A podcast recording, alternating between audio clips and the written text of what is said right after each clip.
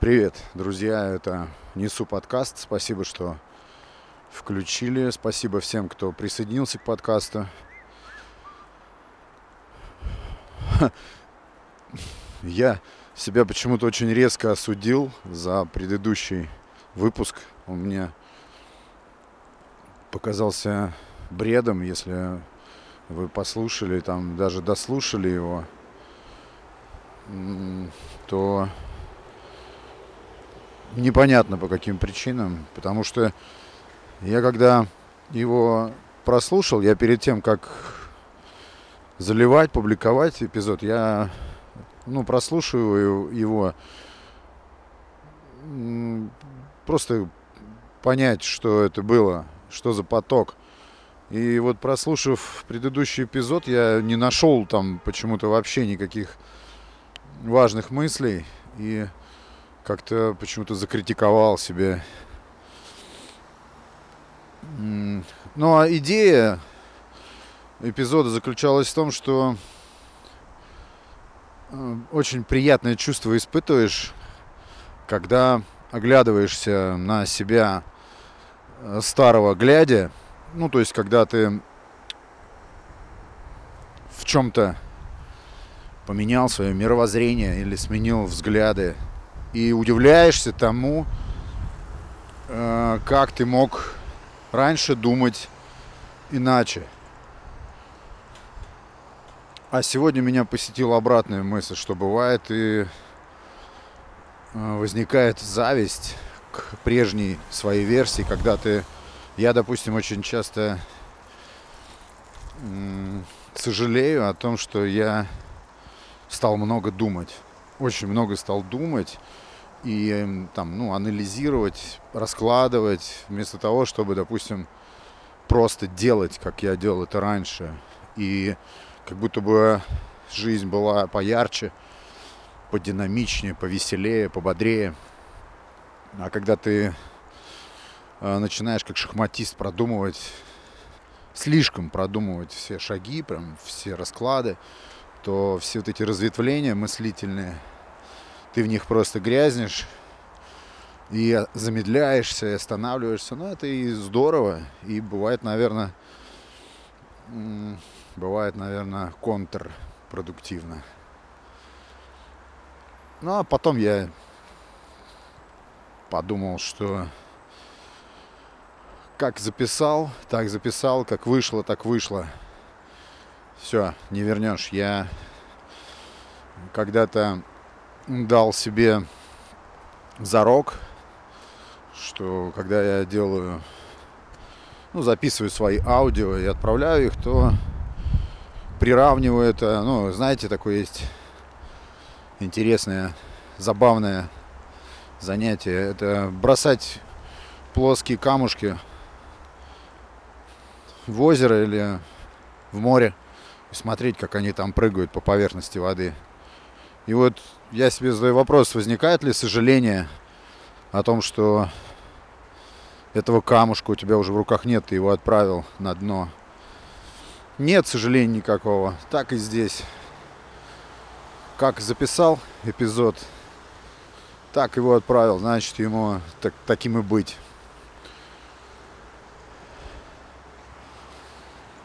На днях посмотрел фильм, свежий фильм 2000, наверное, 22 года. И, ну, для меня все фильмы, наверное, интересны, если в них описывается э, какая-то любовная история или и, или при этом еще существует угроза смерти или сама смерть. Смерть и любовь – два самых важных компонента истории, на мой взгляд. Если нету любви и смерти, то нет смысла ни книжку читать, ни фильм смотреть. Мне так кажется. И вот этот фильм называется «Больше, чем никогда». Фильм пополнил коллекцию вот этих лент, которые рассказывают нам историю человека, которому поставили диагноз, и как он а, в свете этого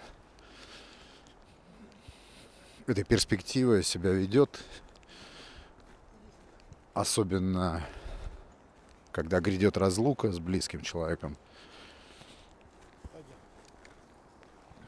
И, ну, на самом деле это всегда интересно. Какова может быть степень отчаяния или наоборот хладнокровие. Фильм понравился мне. В кинотеатре, правда, никто не шевелился. Все замерли. Тяжелое кино, такое диалоговое а, и очень эмоциональное затянутые сцены с лицами главных героев. Это парень и девушка. Девушки как раз влепили диагноз у нее что-то там с легкими. Ну и осталось ей совсем немного. Но самое главное наблюдение, которое я вынес из этого фильма, это Фильм рекомендую посмотреть. Два часа уйдут точно не впустую. Самый такой вот флагманский большой вывод, который у меня возник из э, просмотра этого фильма, это то, что человек до самой последней своей минуты или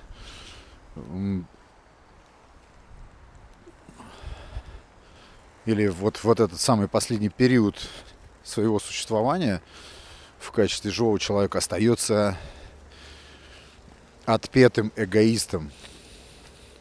Несмотря на то, что он делит, даже несмотря на то, что он делит свою жизнь с другим человеком, это ни на что не влияет. И мне еще показалось, что борьба их обоюдная борьба за ее жизнь, там есть какие-то варианты, там, трансплантации легких, на чем он настаивает. Мне показалось, что почему-то мне так показалось, что он желает, чтобы она осталась в живых больше для себя, потому что он э, не мыслит жизни без нее, и вся его мотивация в том, чтобы она осталась жива, это не любовь, как я вот, допустим, наивно сначала думал, какое-то острое желание выкарабкаться или ну просто острое желание здоровье человек, человеку из жизни, а именно для того, чтобы самому не остаться с вот этой пустотой внутри, который, которую неизвестно чем заполнять потом. Это страшная пустота, которая которая возникнет обязательно в его жизни с ее исчезновением. И вот его отчаяние, вот это чисто мое мнение, субъективное, его отчаяние в этом случае, если будете смотреть, пусть у вас будет свой взгляд, я просто хочу поделиться своим. А, то есть его вот это стремление и вся нервозность в том, что он настаивает, она Э, отказывается от этой перспективы, как ну, трансплантация легких, а он э, именно на этом настаивает. Мотивация его заключается именно в том, чтобы сберечь себя, сберечь свой мир, свой мир. Вот это первостепенно.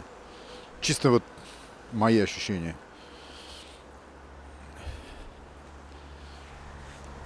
А в свою очередь она избирает другой вариант. У нее вырисовывается другая перспектива. Она в сети там находит человечка, который живет в Норвегии. Но это у меня уже дурная привычка рассказывать фильм. В общем, у нее возникает связь с человеком, который, по-моему, находится тоже в такой же ситуации. То есть он гибнет постепенно, он находится в Норвегии и живет в совершенно живописнейшем местечке. Вот эти норвежские ледяные фьорды, северная природа, северный, северный природный колорит вот этот. И ее привлекает, манит ее перспектива оказаться там, наподобие того, как Акелла в Маугле уходил в долину смерти, также она решила провести вот это время, что ей осталось там. Но без него. Без него. Потому что ее, в свою очередь, утомляет э, картина страдания на его лице за нее. Вообще, это, конечно, очень большая драма. И очень, очень невозможно понять людей, которые оказались в такой ситуации, как бы ты не был, как бы ты не подключал воображение, это не суждено человеку здоровому там или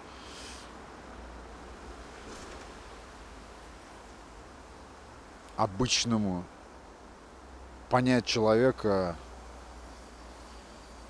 которому остался какой-то небольшой там или просто ограниченный промежуток времени. И фильм как раз об этом. Я не знаю, наверное, с десяток смотрел фильмов. Есть, может быть, и покруче. Есть. Но этот фильм тоже стоит посмотреть. Да, по крайней мере, вот э, в кинотеатре точно никто не шуршал, это фильм не располагал к тому, чтобы вскрывать там бутылки пива или шуршать чипсами.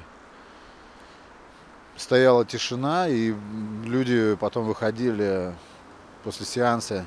Я наблюдал, как зомби, как, как, как будто с ними был проведен обряд.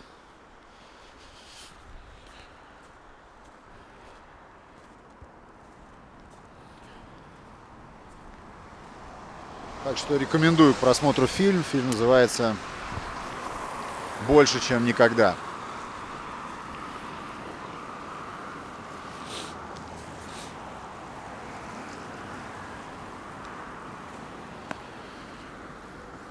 Всю прошедшую неделю слушал подкасты разные, русскоязычные.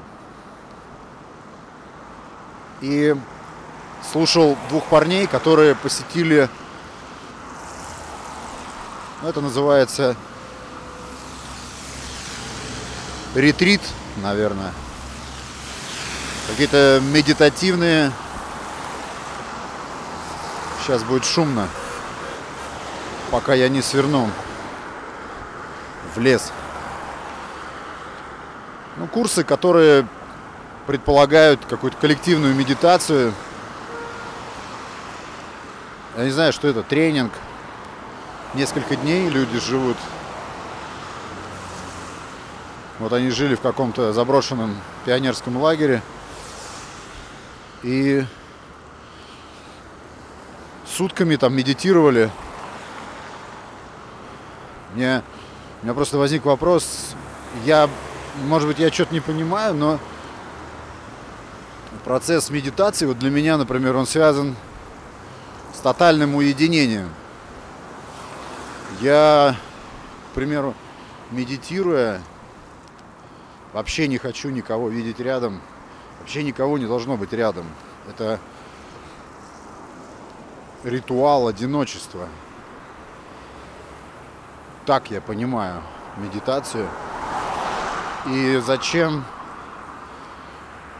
делать это коллективно, я просто я могу не понимать, конечно. Наверное, в этом что-то есть для того, чтобы делиться, может быть, ощущениями. Но мне кажется, что медитация это о тишине и вообще не о словах.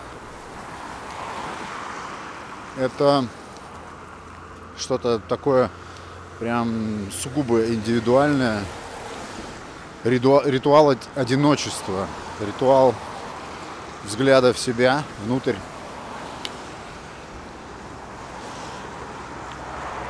Когда тебе никто не нужен, слава богу, момент, когда тебе никто не нужен. Но послушал, все равно интересно было. Из ста человек, которые участвовали в этом, не знаю, курсе, было 60 девушек, женщин, и остальные 40 были мужчины. Вот такая информация. Причем, а, а, как они рассказывают, какая-то группа людей, тут там оказалось случайно. Это они думали, что это пати, то есть это какая-то тусовка. И устраивали там.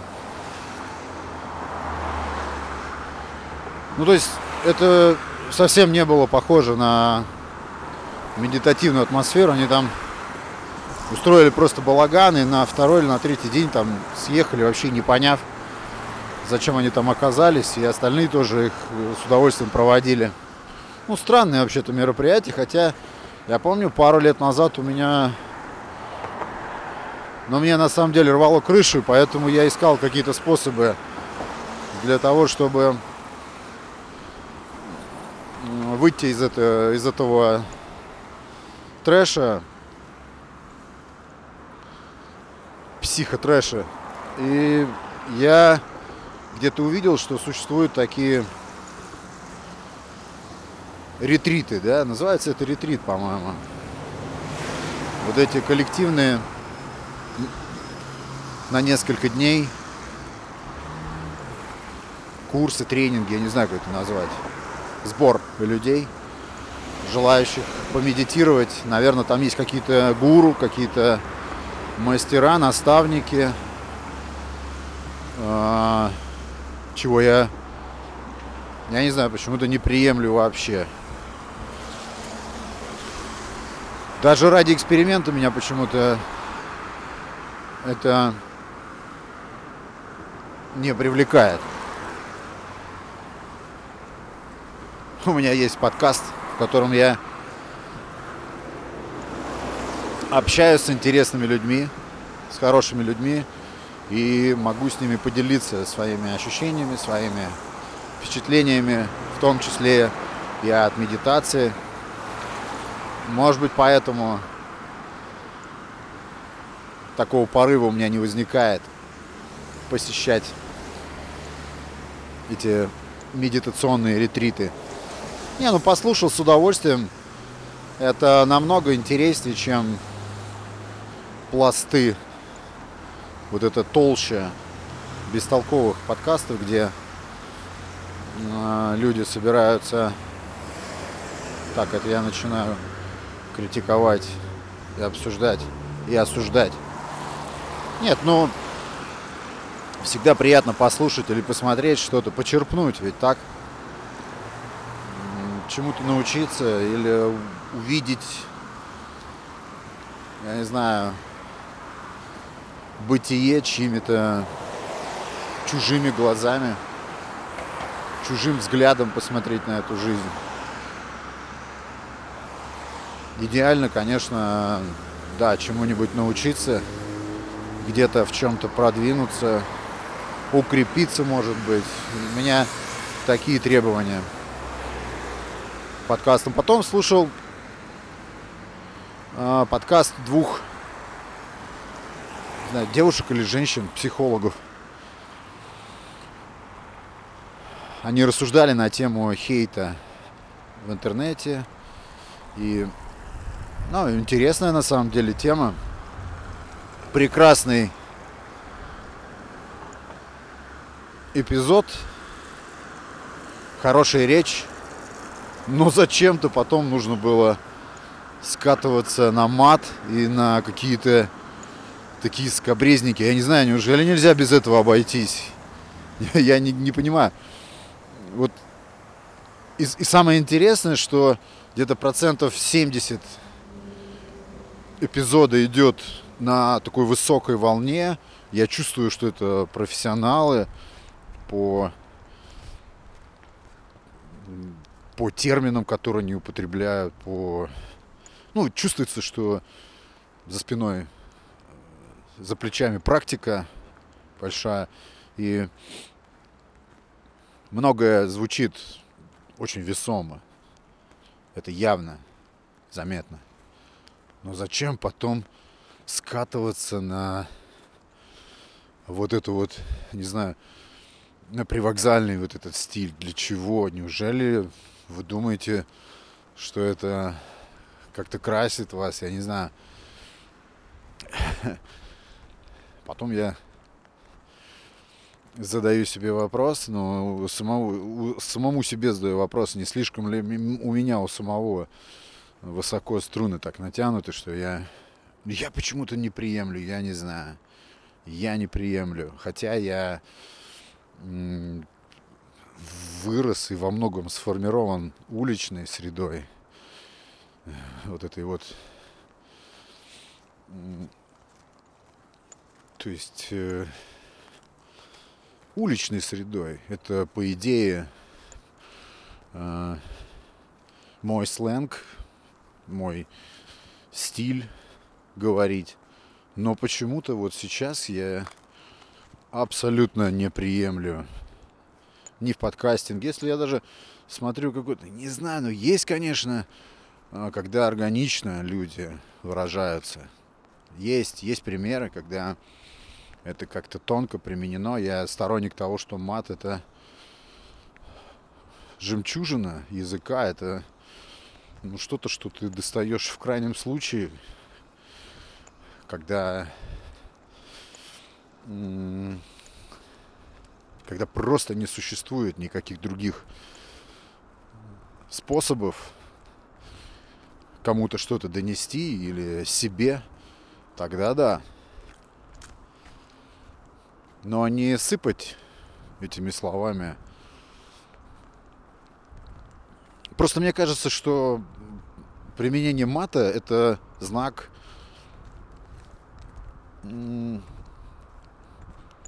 бедности мысли. Ну, потому что, допустим, одним матным словом можно выразить сразу и все. Наверное, так.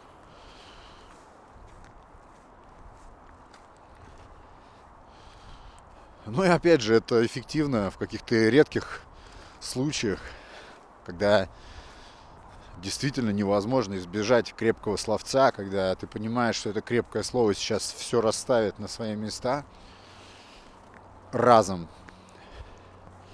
Как говорится, вместо тысячи слов. Это да, наверное, такой способ, это, наверное, оправдано. Но никогда ты просто сыпешь, сыпешь бездумно. Все-таки матные слова, они несут в себе такой пучок эмоций, и обесценивать-то его частым употреблением тоже нельзя. Мат. И вот эти дамы в итоге скатились. Я не понимаю, я пытался понять, в чем дело, почему, зачем это нужно было сделать. Как-то это, может быть, расширяет аудиторию или... Может быть, это вообще правильно, я даже не знаю. Может быть, это нормально. Просто я слушаю себя, и мне почему-то это не нравится. Вот и все. Так же, как про интим в литературе. Это странно так возросли, возросло количество прослушиваний этого эпизода. Может быть, э, те, кто э, еще не знаком с подкастом, нажимали на play в надежде услышать там какой-нибудь разбор литературных постельных сцен. Я, может, разочаровал, конечно. Но это совсем о другом, конечно. Так же, как мат в подкастах я не люблю. И описание постельных сцен в литературе. И там я в этом эпизоде объясняю, почему.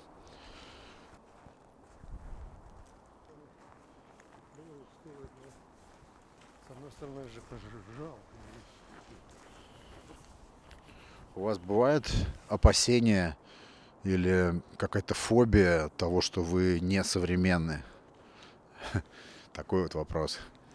Ну, допустим, существуют какие-то тренды, которым все вокруг хотят соответствовать и находиться внутри этих тенденций.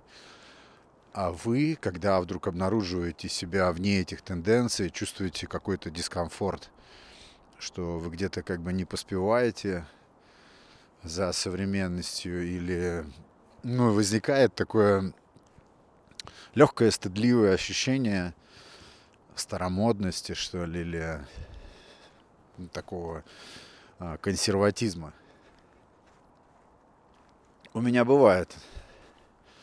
И, и, и бывает. Но как бы не вызывает... У меня не вызывает это желание наверстать чего-то. Вот так вот. И попасть в этот тренд. Мне проще, наверное, оправдать свою старомодность или оправдать устарелость моих взглядов или моих там способов что-то делать, чем стремиться за вот, эти, за, за вот этими новшествами. Ну, мне потому что кажется, я не знаю почему, мне кажется, что все стремится сейчас к примитивному, не к простоте, нет. Именно идет какая-то примитивизация всего.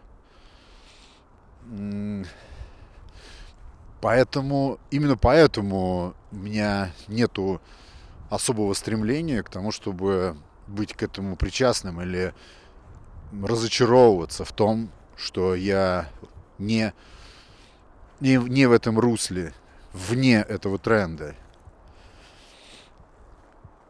Но при этом всегда все равно интересно учиться новому. Это ну, точно большая часть моих представлений о том, как должен обстоять путь человека, учиться новому или старому чему-то учиться по-новому, что-то узнавать, это для меня большая зависимость. Иногда даже хочется немножко попуститься с этим, то есть приостановиться. Кстати, хотел рассказать, английский язык я стал изучать, я вот просто стал отматывать, стал анализировать, откуда у меня взялась во мне страсть к изучению инглиша. А началось все с песен, мне захотелось мне захотелось узнать о том, а, что же там поется, что это за слова, именно лирика. И любопытство было настолько сильным, что я стал копать, стал изучать, переводить. То есть вот это был стартовый такой поинт процесс. И и он не прекращается. Вот что мне нравится. Ну, какая красивая арка. Дома с арками почему-то особенно красивые. Особенно с круглой аркой, не с квадратной. Но жизнь сейчас настолько стремительна, настолько, настолько все ускоряется. Вот, кстати, причина вот этой примитивизации а может быть, так все поколения э, думали, допустим, ну, достигнув определенного возраста, глядя вокруг, там, на то, как на мир смотрят более молодые, более свежие поколения. Ты думаешь, что все это примитивно, все это поверхностно. Может быть так, может быть я как раз в плену вот этих вот стереотипов. А, но самое интересное, наверное, это прислушиваться просто к себе, понимать свои собственные взгляды, в них разбираться и их как-то укреплять, изучать, наблюдать за ними, развивать, чем э, соответствие каким-то трендам или стремление быть в какой-то струе. Я думаю, что индивидуальность, она актуальна во все времена. И вот это важно. Вот, кстати, в Телеграме как раз недавно была очень интересная цитата. Я ее перечитал несколько раз. И Толстой, Лев Николаевич, очень здорово там, ну, есть, э, если здесь есть фанаты Толстого, тут есть фанаты Толстого. Обязательно. Если вы читали «Воскресенье», там главный герой такой Нехлюдов. Интересный персонаж, трансформируемый в течение книги несколько, в течение этой истории несколько раз. И вот в этой цитате очень здорово обрисовывается, как человек механизм превращения личности то есть личности, которые, в которые произрастают собственные оригинальные ростки взглядов, воззрений на перспективу жизни в молодости. И как потом все эти ростки, стебли э, обрезаются обществом, ломаются, и общество, окружающее масса, биомасса людей заявляет тебе, что вот такой, какой то там себе напридумывал, ты быть не должен таким. Ты желательно бы соответствовать тому, каким мы бы хотели тебя видеть. И все. И с этого момента человек добавляется к, не знаю, безвольной, несвободной, серой массе людей, становится частью толпы. Она охотно его в себя принимает. И требования для входа очень простые. Отсутствие мнения, а, отсутствие морали. Это я к чему? Да вот к тому, что во все времена важна была личность. Э, личность, личность двигает жизнь. Большинство всегда ошибается. Ну, сколько живу, столько вижу это. Столько в этом убеждаюсь. А все наши воспитательные процессы, школа, о, только сейчас не начать бы говорить про современную школу. Я думаю, что и университеты, если есть антипримеры, дайте знать. Но все это заточено на уничтожение в тебе зачатков оригинального мышления, самостоятельного мышления. Ну да, я думаю, что ссылки на Толстого здесь, наверное, не прекратятся никогда в этом подкасте. Там же очень здорово как раз описывается то, как Э, вот этот Нехлюдов, главный герой «Воскресенья», он же попадает на военную службу, которая развращает его, буквально развращает праздностью, вседозволенностью. И я когда эту цитату читал, я вспомнил свою юность. Это были два разных человека. Я просто учился в военном учебном заведении. И я туда пришел, ну да, можно сказать, наивным, наивным юношей, 17-летним. И что я представлял собой уже через там, год. Мы, конечно, можем пообсуждать, я имею в виду э, тот факт, что насколько личность может э, сохраниться как личность в определенной окружающей его среде, социальной ее среде, и может ли она. Я потому что с трудом смог или не смог, мне трудно сказать, но в моем случае я был очень сильно испорчен вот этой военной средой. Средой, в которой я оказался наивным 17-летним юношей. Я а, имел совершенно иллюзорные представления о том, что это за среда. Я даже не, не, мне даже не, хват, не хватило а, ума или способности соображать для того, чтобы разочароваться в этом. Я, это не было разочарованием, я просто пополнил собой эту среду. Ну, конечно, позже мне удалось выбраться, но я очень точно помню те изменения в мышлении, в поведении. Это было просто, были просто два разных человека. Я 17-летний а, до того, как попал в эту армейскую военную казарменную среду. И спустя год, ну, может быть, полтора-два, это две разные личности были абсолютно. Меня не узнавали. Может быть, я в следующих выпусках посвящу этому, если интересно, немного времени посвящу, потому что ну, там очень много деталей, какие-то из них могут быть интересными. Но это все к вопросу о том, как тяжело оставаться при своих взглядах, при своих воззрениях, уважать эти взгляды, укреплять эти взгляды под давлением окружения. Морозно.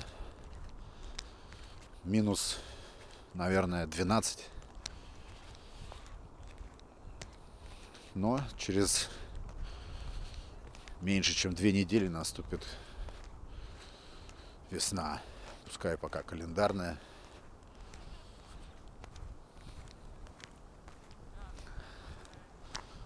Но весна. Все начинается с календарной весны.